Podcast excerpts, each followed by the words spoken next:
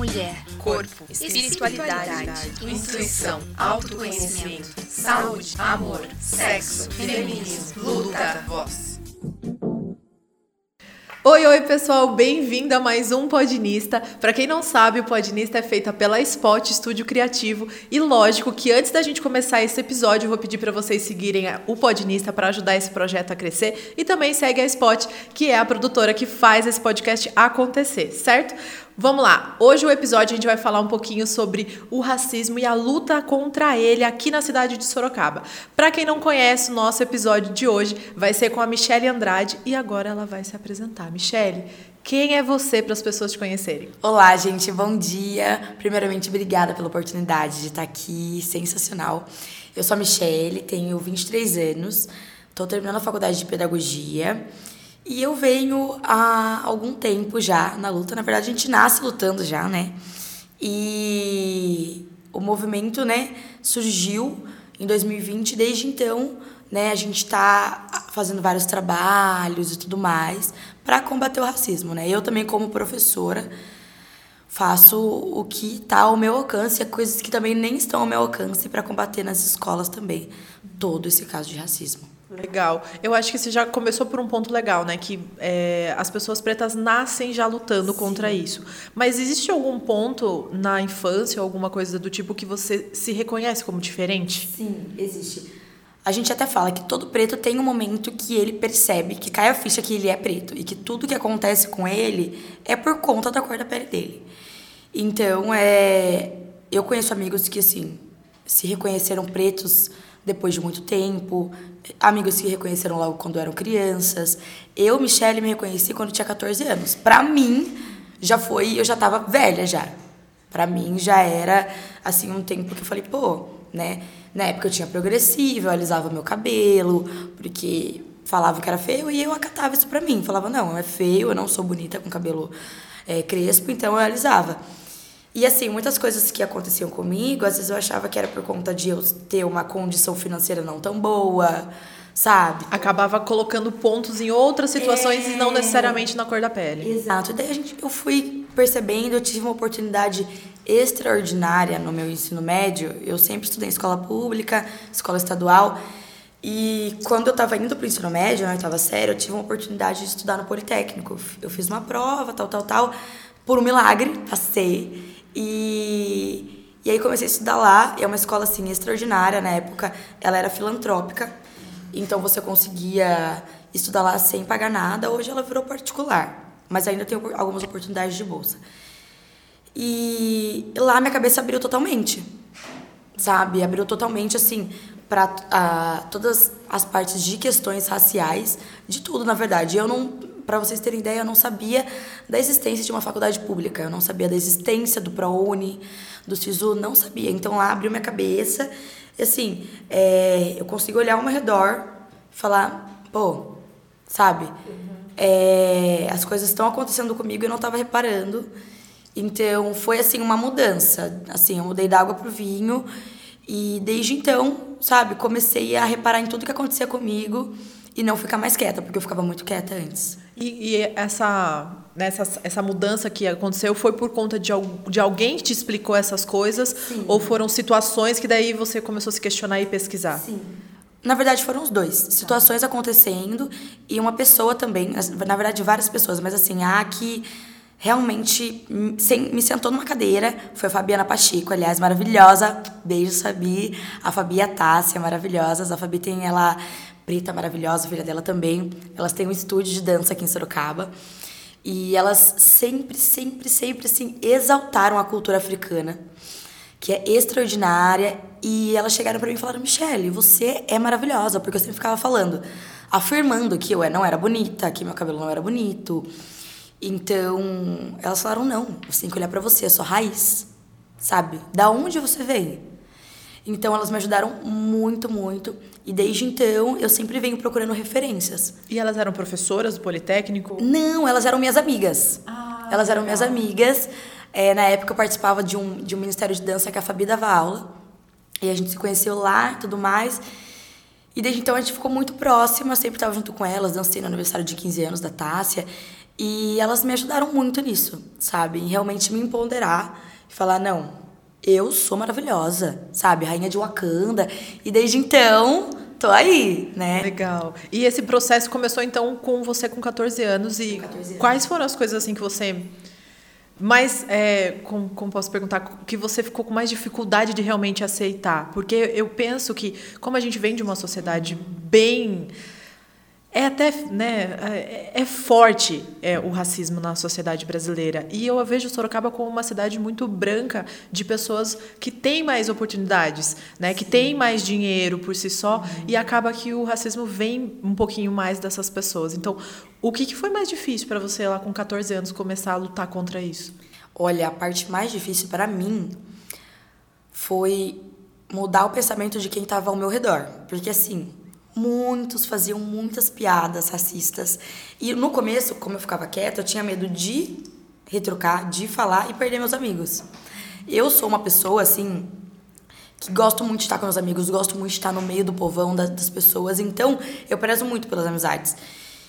E aí eu tinha muito medo de falar, e a pessoa ficar brava comigo, e aí Pra mim, essa foi a parte mais difícil. Daí depois eu percebi que não, se a pessoa é minha amiga, ela vai parar de fazer esses tipos de comentários que nem piadas são, sabe? Então, pra mim, essa foi a parte mais difícil. E, assim, também começar a. em momentos inesperados, porque a gente, a gente recebe comentários em momentos inesperados. Até, assim, depois de mais velha, né, eu sempre com a minha roda, sempre fui falando, mas depois de mais velho, eu tinha. Esse episódio aconteceu, eu tinha quantos anos? Eu tinha uns 19 anos, eu trabalhava em uma padaria lá no Campolim.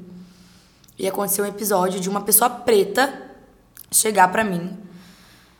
Era um cliente chegar para mim e fazer uma piada, assim, muito racista. Muito. E assim, na hora eu fiquei em choque. Eu falei, não acredito que ele tá falando isso pra mim. Não acredito. E aí, na hora, minha reação foi só entregar o produto dele, eu só entreguei o pão dele e saí. Fui pro fundo da padaria, eu chorava, eu não conseguia, não conseguia me expressar, sabe? Então, depois daquilo também foi uma situação que, assim, me baqueou eu falei, não, não dá para ficar quieta mais. E desde então, assim, até nessas situações que são do nada, a gente tenta não ficar quieta, mas é um choque, né? Você fala, meu, não acredito, sabe? Olha o ano que a gente tá e ainda a gente tá escutando essas coisas. Sim, é, eu o único lugar que eu consigo me relacionar com uma situação assim é quando uma pessoa mexe comigo na rua, por exemplo, né? Exato. Então, eu, é, muito tempo atrás eu conseguia é, ter uma reação e eu acho que esses tempos eu estava saindo da academia, mexeram comigo e eu eu, eu só virei e fiz tipo eu não conseguia. É. eu não conseguia expressar. E daí eu falei assim, gente, deixa quieto. Botei o fone e continuei andando, sabe? Então, é o único lugar que eu consigo me relacionar. E, e mesmo assim, eu acho que não toca na onde toca em vocês, porque é uma coisa muito mais particular, uhum. né? Exato. É, e a partir disso, em 2020, você fez o um movimento antirracista. Isso. Você criou ele sozinha? Tem outras pessoas por trás? Como que ele funciona? Isso. Como que aconteceu? Em 2020, a gente estava né, no caos, assim, da pandemia. E aconteceu, na verdade, estavam acontecendo várias mortes de jovens pretos aqui no Brasil, principalmente no Rio de Janeiro. E aconteceu a morte do George Floyd. Mas só que, é lógico que no Brasil eles querem colocar tudo por baixo do pano. Então, assim, o que ficou mais na mídia foi do George Floyd, mas estavam acontecendo muitas mortes aqui também. Eu tava revoltada, eu falei, meu, a gente precisa fazer alguma coisa. Eu tava cansada de ficar ali no comodismo. E eu não participava de nenhum, nenhum movimento, não participava de nenhum coletivo, nem nada. É, então eu era uma pessoa assim, ninguém sabe quem eu sou. E aí eu falei, vou fazer alguma coisa. E tava, estavam acontecendo manifestações em todo o Brasil. E eu falava, meu, procura, procurei em Sorocaba, tipo, pra ver se alguém ia organizar alguma coisa. Nada, nada. E aí isso era num domingo. Eu tava na casa de um amigo meu, que mora na minha rua. Eu falei, Matheus, a gente, eu preciso fazer alguma coisa, a gente precisa fazer alguma coisa, eu tô cansada. Tipo assim, não dá pra eu ficar sentada na minha cama sem gritar. E aí eu falei, vou organizar uma manifestação, sabe? E eu não, eu não sabia nem criar um evento no Facebook. Eu não sabia. Ai, que idosa. Não, não sei mexer direito no Facebook. Eu falei assim, gente, como... aí eu liguei para umas amigas minhas e falei, viu, como que cria um evento no Facebook? Elas, ah, faz assim, assim, assim. Criei o evento com a cara e com a coragem, sozinha. E aí, um monte de gente começou a confirmar, confirmar, confirmar, confirmar. Eu comecei a compartilhar. Assim, no Instagram eu já tinha uma visibilidade boa já. Comecei a compartilhar e perguntar no Instagram, gente, quem, quem vocês sabem que podem me ajudar em, em relação a organizar manifestações? Porque eu não sabia. E aí chegou vários contatos, vários contatos, assim. Eu recebi ajuda de muitas pessoas, assim. Se eu citar aqui, são muitas, que me ajudaram. E aí isso no domingo, assim, na terça-feira já tinha muita gente, muita gente confirmada. Na quarta-feira a polícia militar ligou na minha casa atrás de mim. Porque eles falaram, eles estavam com medo, né? Tipo, uhum. porque tinha muita gente confirmada e a maioria das manifestações que estavam acontecendo em Sorocaba, em Sorocaba não, no Brasil, geral tava quebrando tudo. Então eles falaram, não, vão quebrar tudo aqui também. E aí eles marcaram uma reunião comigo, e aí nisso, como já tinha bastante gente que estavam, assim, na segunda-feira, logo um dia após já do, da, de eu criar o evento, eu já, eu já tive uma reunião no Google Meets com várias pessoas que estavam dispostas a ajudar. Então a gente estava numa organização grande já. É interessante porque acho que tinham várias pessoas que já estavam com a mesma sensação Exato. que você. E daí a hora que uma pessoa levantou, todo mundo fez vamos, vamos, vamos. Vamos, vamos. Exato, foi isso. Parecia um formigueiro, assim, sabe? Então, todo mundo se juntou. Foi muito lindo. para mim, assim, foi uma, uma manifestação de união, sabe? Porque foi a união que fez tudo acontecer. E aí a gente foi na, na quinta-feira na, na Polícia Federal, fez, Federal, Polícia Militar, fez a, uma reunião lá. E, e, assim, é muito louco, porque as coisas vão acontecendo. E até na reunião, a gente tava lá com um monte de, de, de cara lá, comandante, não sei o que lá. E aí é, um cara me solta assim, um cara que tava bem numa cadeira assim, bem na ponta, me solta assim: "Ah, mas é porque você não pode deixar, né, que as pessoas denigram a sua manifestação com violências". Eu só falei: "Eu vou esperar ele terminar a frase dele". Só esperei ele terminar, falei assim: "Se você me permite te corrigir, denegrir é um termo racista. Você está querendo dizer que deixar negro é uma coisa ruim e não é, sabe?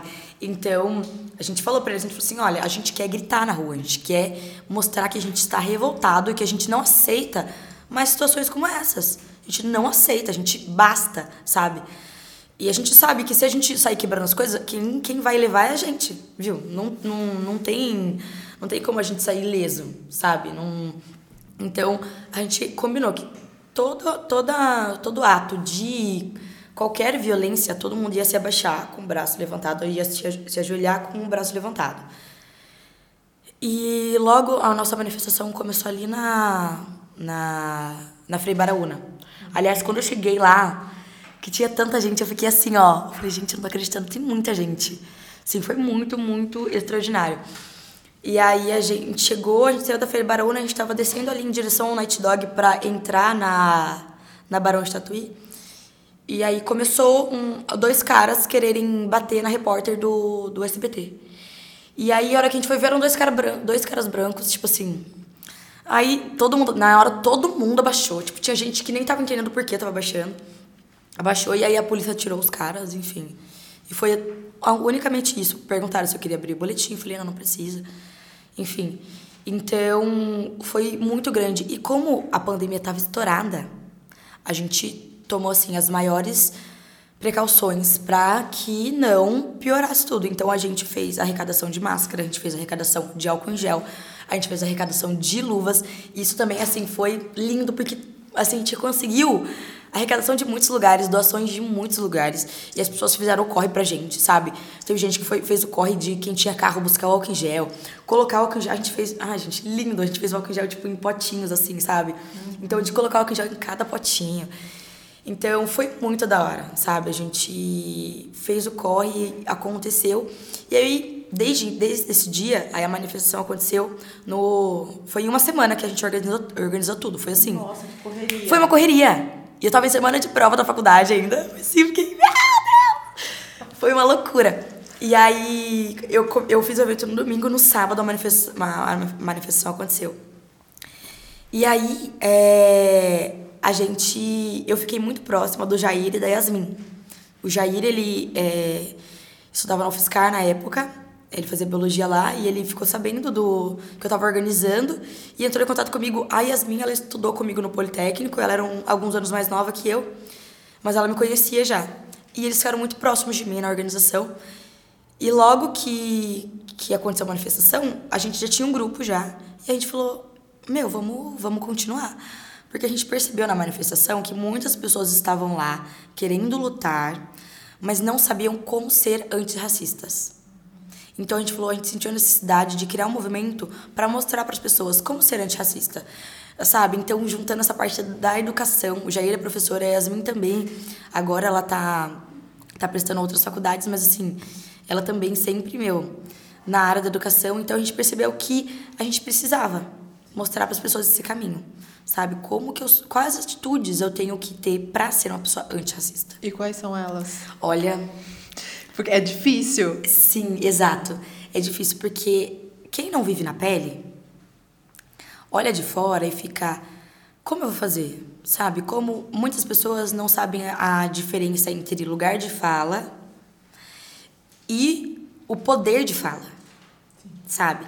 Porque muitas vezes, em um, um local onde a branquitude tenha o poder ali, se uma pessoa preta tentar falar ali, ela vai ser calada. Então, tem muitos lugares que a pessoa branca ela tem o poder da fala, ela pode gritar, sabe? Ela não vai gritar usando a sua voz, mas ela vai gritar para que escutem a sua voz, sabe? Então, é, o primeiro de tudo é a gente se olhar, se olhar, falar que atitude que eu, que eu estou tendo que não condizem, sabe? Então, a gente sempre, a gente tem até um projeto no movimento que é o vocabulário antirracista. Então, primeiro de tudo, deixa eu prestar atenção no que eu tô falando, sabe? Então, sabe, são muitas coisas do nosso cotidiano que a gente fala e a gente não percebe que são frases racistas. Sim, é o próprio denegrir que você falou. Denegrir, fazer nas sabe? coxas também. Fazer nas coxas, criado mudo, sabe? São, gente, são várias. Não é bom explicar cada um desses termos para as pessoas entenderem do porquê que eles são racistas? Exato. Criado mudo, por quê, né? É, assim, a gente fez várias pesquisas antes de fazer qualquer postagem em relação aos termos. A gente fez várias pesquisas, conversou com várias pessoas. Infelizmente, ainda tem pessoas que falam que não tem nada a ver isso. Mas, assim, referente a todas as pesquisas que a gente fez, é, criado mudo, um dos termos, né? O que acontecia? o senhor de engenho, né? Ele tinha o escravo dele e durante a noite o escravo tinha que ficar do lado da cama dele, segurando os pertences dele, por exemplo, um copo d'água, alguma coisa a mais. E esse criado tinha que ficar totalmente mudo. Porque o, o, o senhor de engenho não queria barulho, nananã. Então, muitas vezes, esses escravos que ficavam parados do lado da cama tinham a língua cortada, para não falar também. Então ficou conhecido como criado mudo, onde você colocava seus pertences do lado da cama. E isso foi, sabe? Isso foi indo. Então, assim, é uma coisa absurda. Por exemplo, empregada doméstica também. Doméstica. Você domestica. É um absurdo isso, uhum. sabe? Então, são termos totalmente errados que a gente tem que, assim, de... a coisa está ficando preta, por exemplo. Também. Que as pessoas usavam para quando as coisas estavam começando a ficar ruins sabe? Então a gente falou, não. O fazer nas coxas, que as pessoas também não. Exato. Que até meia tigela também. Porque o que acontecia? Quando os escravos não conseguiam terminar o trabalho completo, eles recebiam somente meia tigela de, de comida. Então, é um absurdo, sabe? Então, a gente para e pensa nas condições que, que eles passavam. Eu até tava, tava trocando ideia com um aluno meu, é, essa semana sobre isso. Ele perguntou, eu tenho uma tatuagem aqui no meu braço, que é a data da manifestação. Ele falou assim, teacher, que data é essa? A gente começou a trocar ideia e eu comecei a falar sobre o movimento, né? E comecei a falar, eu falei assim, mas olha, é, agora olha ao seu redor, quantas pessoas pretas tem na sua sala? Ele falou assim, uma. Ele estudou numa escola particular, assim, bem grande. E ele falou assim, uma só. Eu falei assim, então. Eu até fiz a comparação para ele. Imagina, nós dois vamos fazer uma prova. É, você tem todo o material para estudar para a prova e a teacher Michelle não. Quem você acha que vai ir melhor na prova? Falou assim, eu. E é isso que aconteceu. Tantos anos de escravidão, sabe? Tantos anos as pessoas acatando todos esses termos, as pessoas é, acreditando realmente que a pessoa preta era um nível abaixo dos brancos, que, assim, depois de toda a luta, sabe? Depois da libertação, e tudo mais, libertação entre aspas, né? Porque. Porque só abandonaram, né? É, falam, todo mundo fala o, o dia após do dia da, da abolição dos escravos, porque do dia após nem quem fala. Porque Ok, eles estavam livres, mas eles não podiam ir no mercado, eles não podiam ir numa escola, eles não podiam frequentar nenhum lugar, eles não tinham oportunidade de emprego. Não tinham apoio de nenhum lugar. De ninguém, de ninguém. Então, assim, o dia após ninguém fala. Então, é uma luta que continuou, sabe? Continuou e continua até hoje. Eu, Michelle, me sinto muito privilegiada, muito. Porque na minha família, eu, assim, da, da minha geração, né, do meu pai, eu sou a primeira a estar terminando uma faculdade. Eu sou a primeira a ter carta. Eu não tenho carro, mas eu tenho a carta, sabe? Que eu paguei, sabe? Eu fiz o meu corre, consegui minha grana, minha faculdade também. Eu, né, eu tive a oportunidade de estudar no Politécnico, depois fiz cursinho no Gera lá da Unesp, oportunidade extraordinária. Passei em três faculdades, uma federal, duas particulares com 100% de bolsa, mas na época eu tive. É foda ser preto, né? Enfim, tive alguns problemas. E tive que parar tudo para cuidar da minha cabeça sabe, de fazer tratamento, então... Não, lógico, porque olha o tanto de pressão. Porque é você coisa. ser a primeira também faz com que você queira mostrar para os outros Sim. que é possível. E daí Exato. você bota uma pressão muito grande em cima uhum. de você. Então foi muito difícil para mim, eu tive que desistir de tudo, fiquei dois anos parada sem estudar. E foi assim, hoje, eu olhando a Michelle que eu me tornei, Nesses dois anos, tudo que eu fiz, trabalhei. Gente, trabalhei muita coisa já. Muita. Fui padeira, muita coisa. Sabe? Então, é, eu olhando tudo que eu fiz nesses dois anos, é, me fez ser quem a Michelle que, que eu sou hoje. Eu acho que, por exemplo, se eu tivesse na faculdade, quando, na época da, da manifestação, eu não, eu não teria organizado, porque eu ia estar em um ambiente em que muitas pessoas já lutam, sabe? Então eu não ia estar em um lugar onde, pô, se eu não fizer nada, ninguém vai fazer.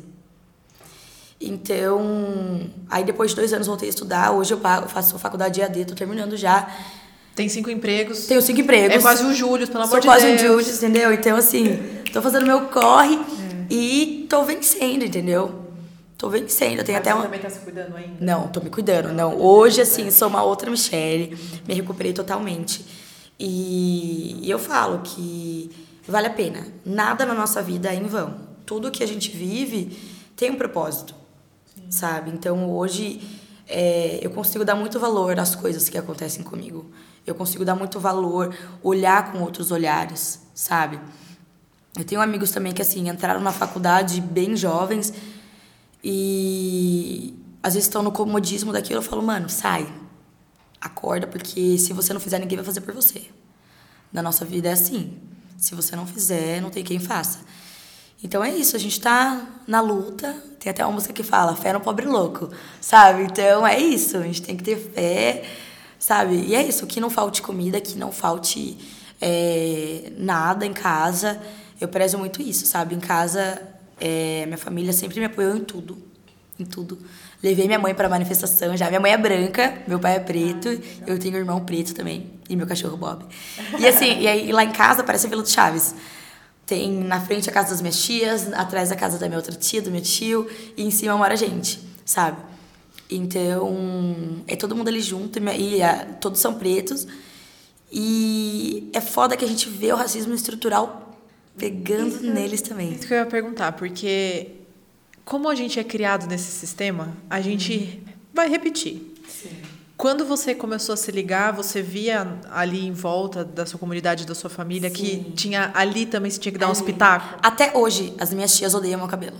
Elas odeiam meu cabelo, elas falam que é feio, elas falam que é horrível. Depois de eu pintar, então, nossa, falam muito.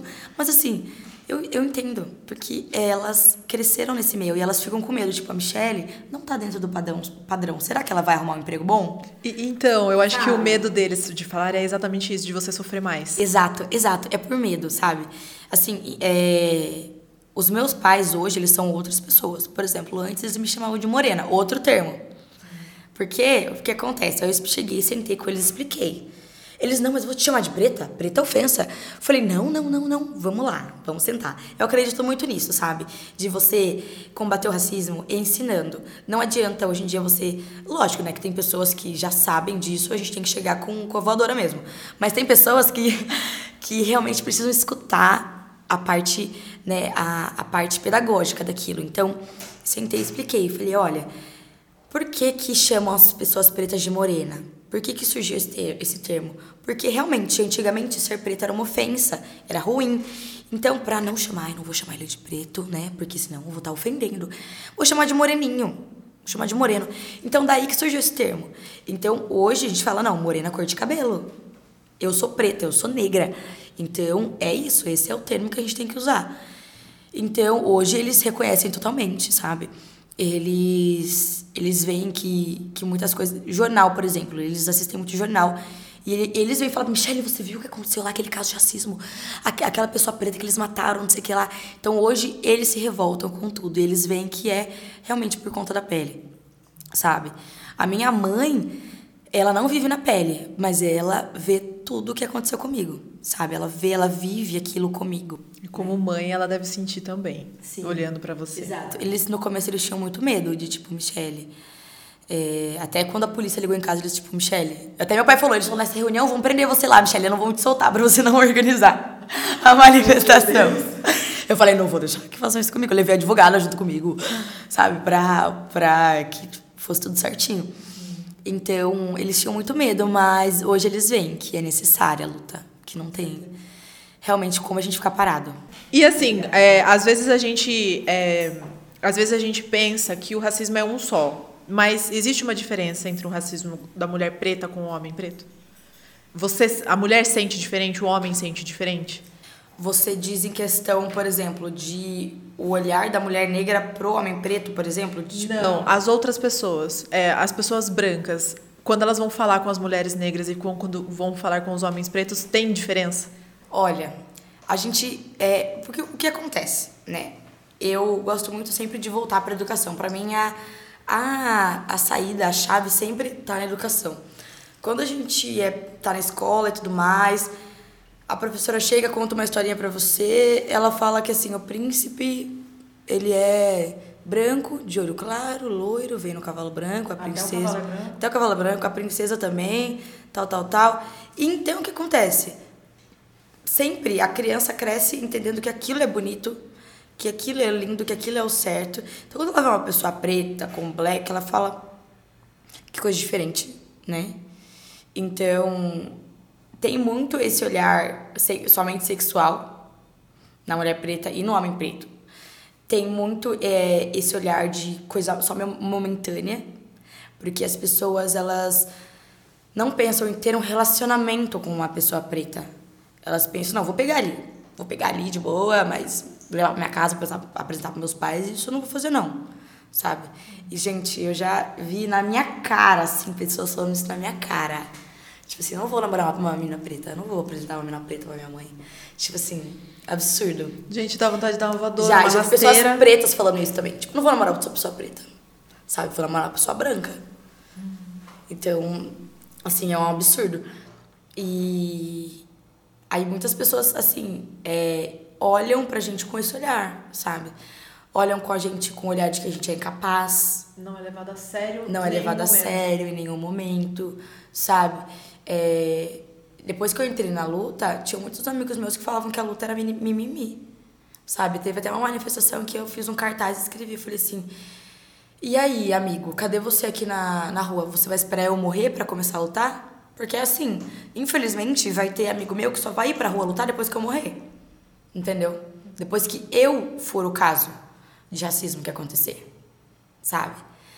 É, a gente no movimento, né? Então, você tinha, tinha perguntado é, as ações que a gente está fazendo e tudo mais. E a gente, assim, tá com muitas ações é, engatilhadas pra gente fazer. É, mas é muito difícil, gente. Assim, eu até falo por Michelle, tava trocando ideia essa semana com... Trocando ideia essa semana com o pessoal do movimento. Eu falei pra eles, falei, gente, pra mim tá muito difícil. Porque desde que aconteceu o episódio do kart, né? Que o Victor faleceu e que a gente descobriu que o Kaique também tinha falecido lá e todo mundo tinha colocado tudo por baixo dos panos. É, aquilo acabou comigo, porque eu estava lá, eu estava lá no kart, no, no kart no dia que aconteceu. Eles não pararam a festa. Eles não pararam a festa, a festa continuou rolando depois do Victor ter tomado o tiro, entendeu? Eles não avisaram ninguém, tipo. E no dia seguinte estavam organizando o evento como se nada tivesse acontecido. Isso foi um absurdo. Foi um absurdo. Não deram auxílio para a família e eu acompanhei a família assim, a todo momento. sabe? A gente fez as manifestações, fui na, na, na Câmara Municipal lá, fiz reunião com o vereador pra, tipo, fazer o corre e tentar o máximo, entendeu? Reunião com o bombeiro, porque eles tinham que fazer a vistoria, porque o kart não, não podia, não, não, não tinha lei para comportar o número de pessoas que estava lá, não tinha revista certa, entendeu? Como o cara entrou lá armado, entendeu? Sendo que eu, na hora que vai me revistar, meu, eles fizeram espirrar até o meu álcool em gel, meu álcool spray falando que era lança. Eu falei, gente. Enfim. Então, é. Aquilo para mim me baqueou muito. E, e, assim, hoje, até agora, nada. O cara, né, que, que, que disparou, ele tava respondendo. Mas até agora ninguém me responde nada, a gente corre atrás para saber, para saber e ninguém responde nada. Então isso para mim, eu acho que essa é a parte mais difícil da luta, sabe? Porque assim, a gente levar, a gente levar, a gente já tá acostumado, a gente tá calejado de levar.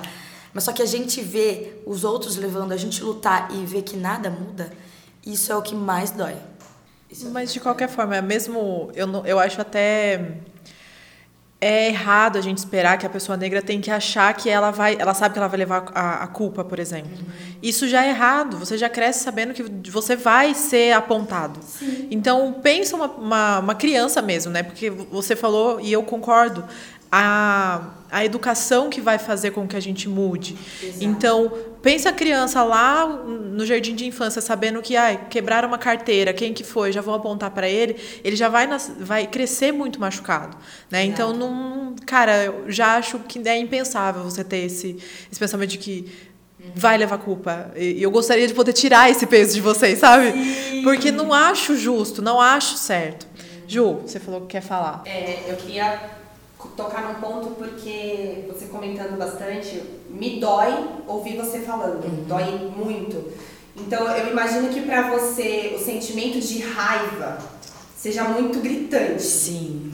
Como é lidar com esse sentimento de raiva? Tanto raiva em ter que ensinar as pessoas, vamos falar assim, raiva em ver pessoas, irmãos, pessoas que estão do seu lado, do seu convívio, passando por situações e raiva para essas pessoas que também não lutam, de repente. Como é lidar com raiva? Gente, é maluco. É maluco porque é um sentimento que dá vontade de você quebrar tudo. Quebrar tudo, assim. Acabar com tudo, sabe? Mas até a gente fala, né? No movimento. Eu sou aqui, quero meter o louco. O Jair é o que, que coloca. O Jair, o Alex, tipo assim, também querem meter o louco e Yasmin sempre colocava o nosso pé no chão, sabe? o Matheus também. Então, o, aliás, você tinha perguntado, né? Hoje o movimento contém mais pessoas. Hoje a gente tem bastante gente junto com a gente. Hoje cresceu. Então a gente tem que, assim, conciliar. Por quê? Se a gente realmente descontar a nossa raiva, a gente vai sair perdendo. Porque se eu quebrar tudo, eu vou ser presa. É isso. Não, não, não tem.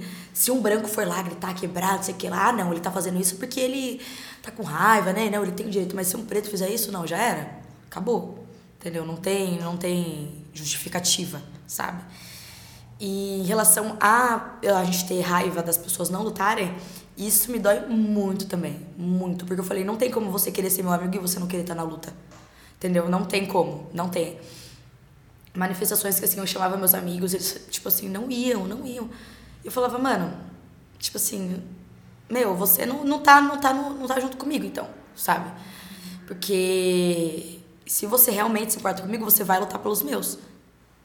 Então, é, essa raiva, ela é, ela é muito difícil e eu tento sempre me controlar e pensar na base. Pensar na base, pensar nos meus alunos, pensar em, tipo, eu vou mudar eles para que esse cenário mude da base e que eles, enquanto eles forem crescendo, eles vão mudando cada rodinha deles. Porque tem pessoas, infelizmente, mais velhas que se a gente tentar mudar a cabeça agora, é muito difícil, sabe? Mas nada é impossível. Nada é impossível. Não, nada. Eu também acho que nada é impossível, mas eu acho que o foco maior tem que ser na quem está em desenvolvimento, Exato. as pessoas mais jovens, porque elas conseguem aceitar essas mudanças sem tanto questionamento, Sim. sem tanto querer se proteger de alguma forma, né? Exato. né? Então, e a partir disso a gente faz as próximas gerações serem um pouquinho menos, é. um pouquinho menos.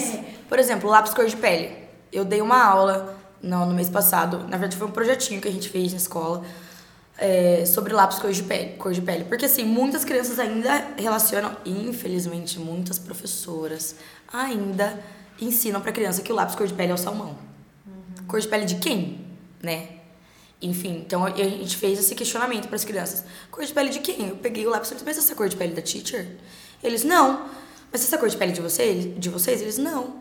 Sabe? Então, eu, no começo do ano, a minha sala, é, que eu tenho lá no portal, a gente reparava, eu e a professora que trabalha comigo, que todos os desenhos, eles desenhavam sempre pessoas brancas e de cabelo liso, tal, tal, tal, mesmo padrão, sempre, sempre, sempre. Até dois alunos pretos que a gente tem na sala, uhum. sempre desenhavam esse mesmo padrão.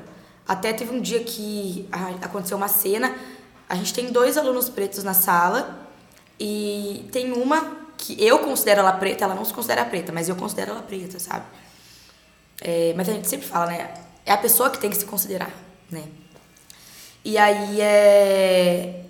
a amiga dela tava zoando um desenho que fizeram que tinha a cor de pele mais escura. E ela falou assim, que não é, não é cor de pele. Eu falei, mas como? É a cor de pele da sua amiga, sabe? Dela, dela ficou assim, sem, sem reação. Falei, essa não é sua cor de pele? Dela, é. Ela, mas não é cor de pele isso, cor de pele, aí aponta pro corsamão. Eu falei, não, olha a nossa cor de pele, isso também é cor de pele. Então aí, de, depois desse acontecimento, eu falei, preciso quanto antes trabalhar isso com eles. Então a gente fez esse projeto com eles, e depois desse projeto, eles começaram a desenhar pessoas pretas, pessoas com, com tom de pele mais escuro, pessoas com tons de peles reais, sabe?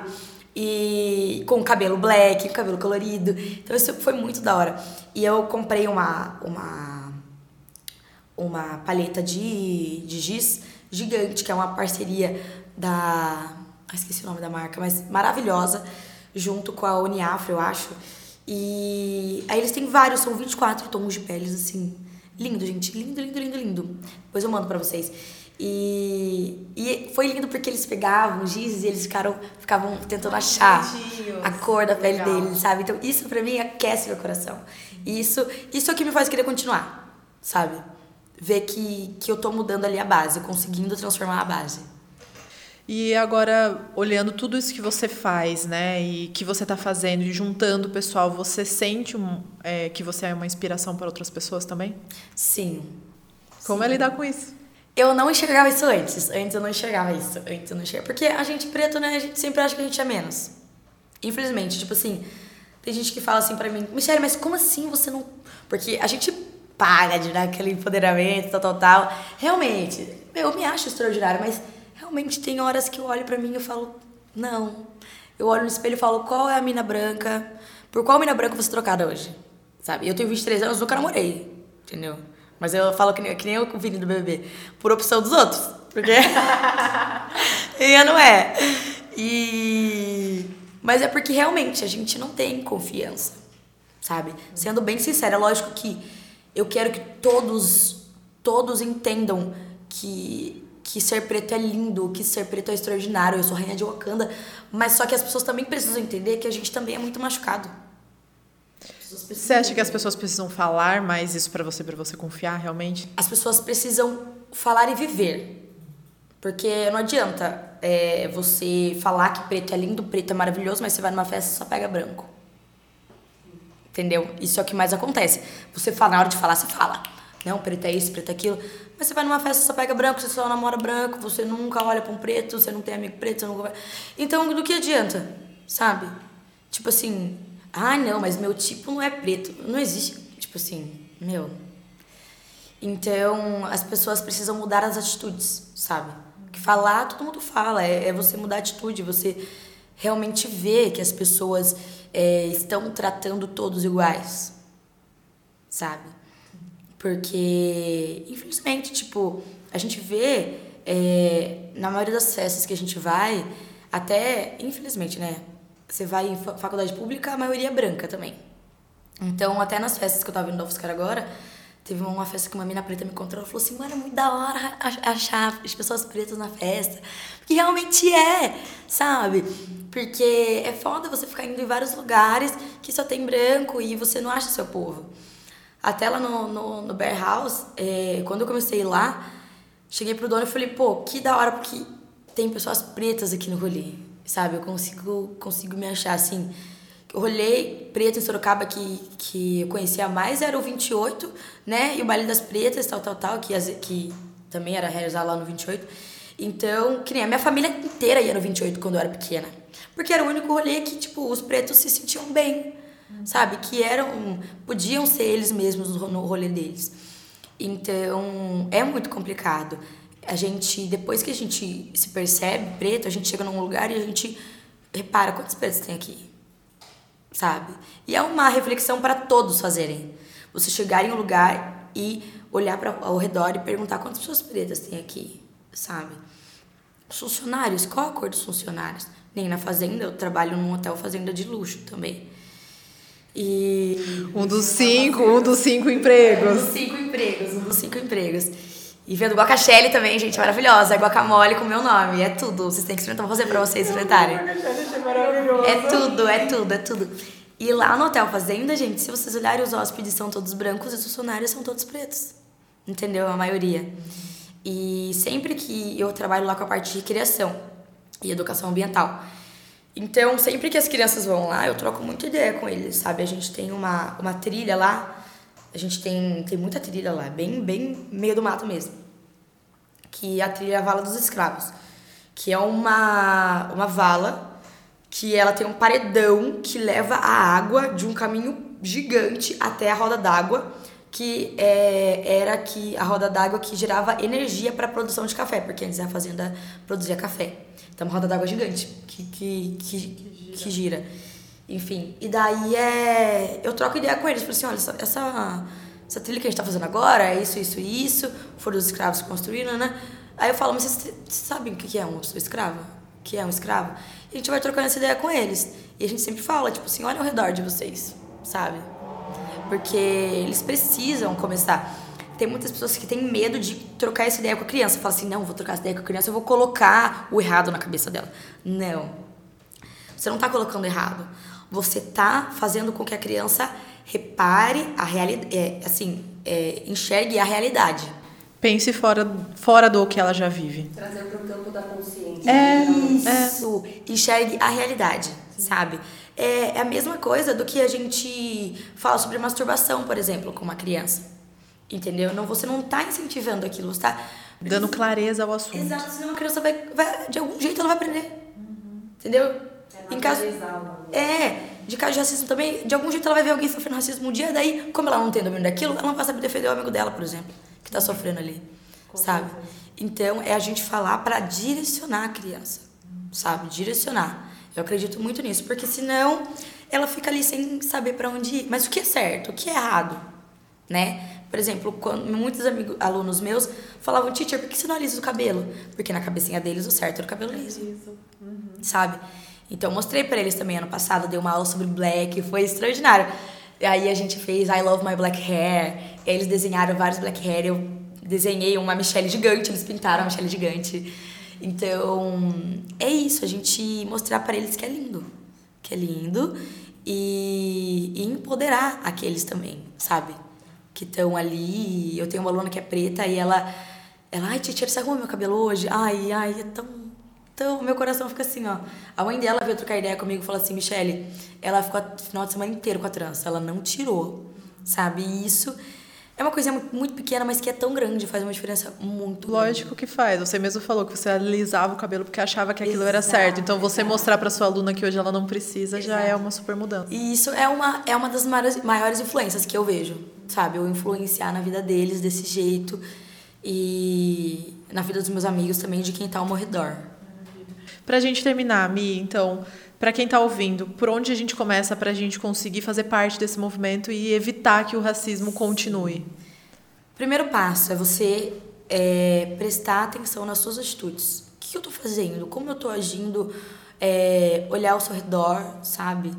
É, prestar atenção na sua conduta. Porque primeiro a gente tem que olhar para si mesmo. Tá, olhei, vi, agora o que eu preciso aprender? As pessoas acham que as pessoas pretas são um Wikipédia da vida, que eles podem chegar para você e perguntar tudo que você vai respondendo. Querido, hoje em dia a gente tem internet, vamos pesquisar, vamos estudar, entendeu? Então é você correr atrás, sabe? Corre atrás, aprende, entendeu? Meu, que nem a gente tem várias pessoas que eram assim reis e rainhas na África e foram escravizados aqui no Brasil. Até contei uma história da, da, da princesa Alcatune para os meus alunos. Ela foi, ela foi escravizada aqui no Brasil. Ela era uma princesa lá na África. Ela foi avó do zumbi. Ela fugiu, tipo, é, deu início ao, a, a toda a organização, junto com o zumbi no, no, no- Ela é a avó do zumbi? Sim, avó do zumbi. Nunca ouvi falar dela. Sim. Eu ouvi falar de Princesa zumbi, mas não ouvi falar dela. Alcatune, maravilhosa. E então, assim, olha quantas referências a gente tem. Infelizmente, a história africana, ela é, é colocada por baixo dos panos. Até o movimento antirracista de Sorocaba, a gente teve uma reunião ano retrasado na Secretaria de Educação, porque é lei a gente estudar a cultura afro, afro-brasileira e indígena nas escolas, é uma lei. Mas só que essa lei não é vigente, essa lei não acontece. Então a gente foi, fez uma reunião lá na Secretaria de Educação pra falar, meu, queridos, já tá na hora, né? Aí eles falaram, ah, mas não tem material e não tem é, profissionais qualificados para conseguirem reproduzir o conteúdo. Então a gente falou, calma aí, então. Aí, tipo assim, a prefeitura tinha uma verba gigantesca que eles tinham dinheiro sim para comprar material. Parece que compraram, mas só que agora falam que os professores não são formados. Então a gente então vamos formar os professores. A gente falou assim, se vocês quiserem, a gente até a gente dá um jeito de, de dar as aulas. Se a gente não conseguir, a gente chama pessoas para tipo assim, vamos formar esses professores. Então a gente precisa dar, aliás, né, é, a base da gestão democrática de uma escola, ela fala sobre a formação continuada dos professores. Os professores precisam continuar essa, essa formação todos os dias aprendendo, porque senão fica naquele, naquela estagnação, no comodismo. Um aluno meu esses dias, chegou aluno, na verdade, ah, ele é meu e de uma outra professora. Ele chegou falando que que se misturar massinha fica cor de burro. Daí a professora falou assim, mas como assim cor de burro? Daí ele, marrom. Daí ela falou assim, mas como assim? Daí, aonde você aprendeu isso? Aí ele falou assim, ah, a professora do infantil falou pra mim. Que ele fica no infantil, no curricular, né? E no extra fica junto com a gente. Daí ela falou assim, mas como assim? Ele falou assim, é. Ela falou que quando mistura massinha, fica uma cor feia, fica cor marrom, cor de burro. Ele falou assim, que? Aí eu falei, calma, vou perguntar pra outra criança que é também aluna dessa professora para ver se ela responde, se ela reproduz o mesmo discurso. Reproduziu o mesmo discurso. Falei, pô, aí eu fui conversar com a coordenadora. Falei, olha, olha o discurso que essa professora tá reproduzindo. Que racista. Aí a, essa, a minha coordenadora foi conversar com a coordenadora do infantil pra, tipo, Atualizar. atualizar essa professora, meu querida, sabe? Olha o que você tá passando pra criança. A criança. a- daí até. A outra criança que eu troquei ideia, eu falei assim, mas e o marrom não é a cor da pele da teacher? Então a pele da teacher é feia? Ele, não, teacher. Mas só que eu achei que o marrom era ruim, achei que era feio. Sabe? Então, pô, Tem que se atualizar mesmo. Sabe? Então, é isso. Pra gente ser antirracista, a gente tem que olhar, olhar essas coisas que estão acontecendo ao nosso redor e não ficar quieto. A gente não pode ficar quieta. Porque se a gente continuar ficando quieto, as coisas vão continuando a acontecer, continuando a acontecer. E as coisas vão, vão começar a ficar normais. Normais. É que nem a polícia matando a gente. Já é normal. Eu, é, como mulher branca agora, eu, eu levei. Fiquei com isso na cabeça, só que logo no programa, no começo do programa você falou. No ambiente onde vai ter uma maioria branca, se um preto tentar falar, ele vai ser calado. Então eu já falei, eu já fiz até um, um pinzinho assim na minha cabeça. Quando eu estiver num ambiente, uma pessoa branca, uma pessoa preta quiser falar, eu vou falar assim, não, eu quero ouvir ele ali. Exato. Vou dar uma. a- né, dar essa, essa força, porque é o que eu vou poder fazer naquele ambiente. É isso. E assim, gritar, não tenho medo de gritar. Não tenho medo de gritar, porque a gente precisa de todas as vozes, porque a gente já tá cansado de gritar. A gente tá gritando demais, então a gente precisa de todas as vozes, sabe? Então, é você, meu, o que, que eu posso fazer, sabe? Se, se colocar à disposição e querer aprender. Sabe? Que é o que eu falo, a chave é a educação, a gente querer aprender. Eu acho também. Michele, muito, muito obrigada de você ter vindo. Eu vou colocar todos os seus arrobas na, na Adoro, tela, adoro. os cinco empregos. Empregos. Eu vou colocar todos na tela para as pessoas poderem te seguir. Para quem quiser também conhecer mais sobre o movimento antirracista, Sim. também ir lá seguir, conversar com você e vamos unir forças para que isso Com vá mais longe. certeza, com certeza. Então tá bom. Muito Muito, obrigada. obrigada. Gente, muito obrigada para você que escutou, assistiu até aqui. Segue lá a Michelle, segue o Podinista, segue também a Spot, que é a produtora que tá fazendo esse podcast aqui para vocês. E eu vejo vocês no próximo episódio. Tchau, tchau.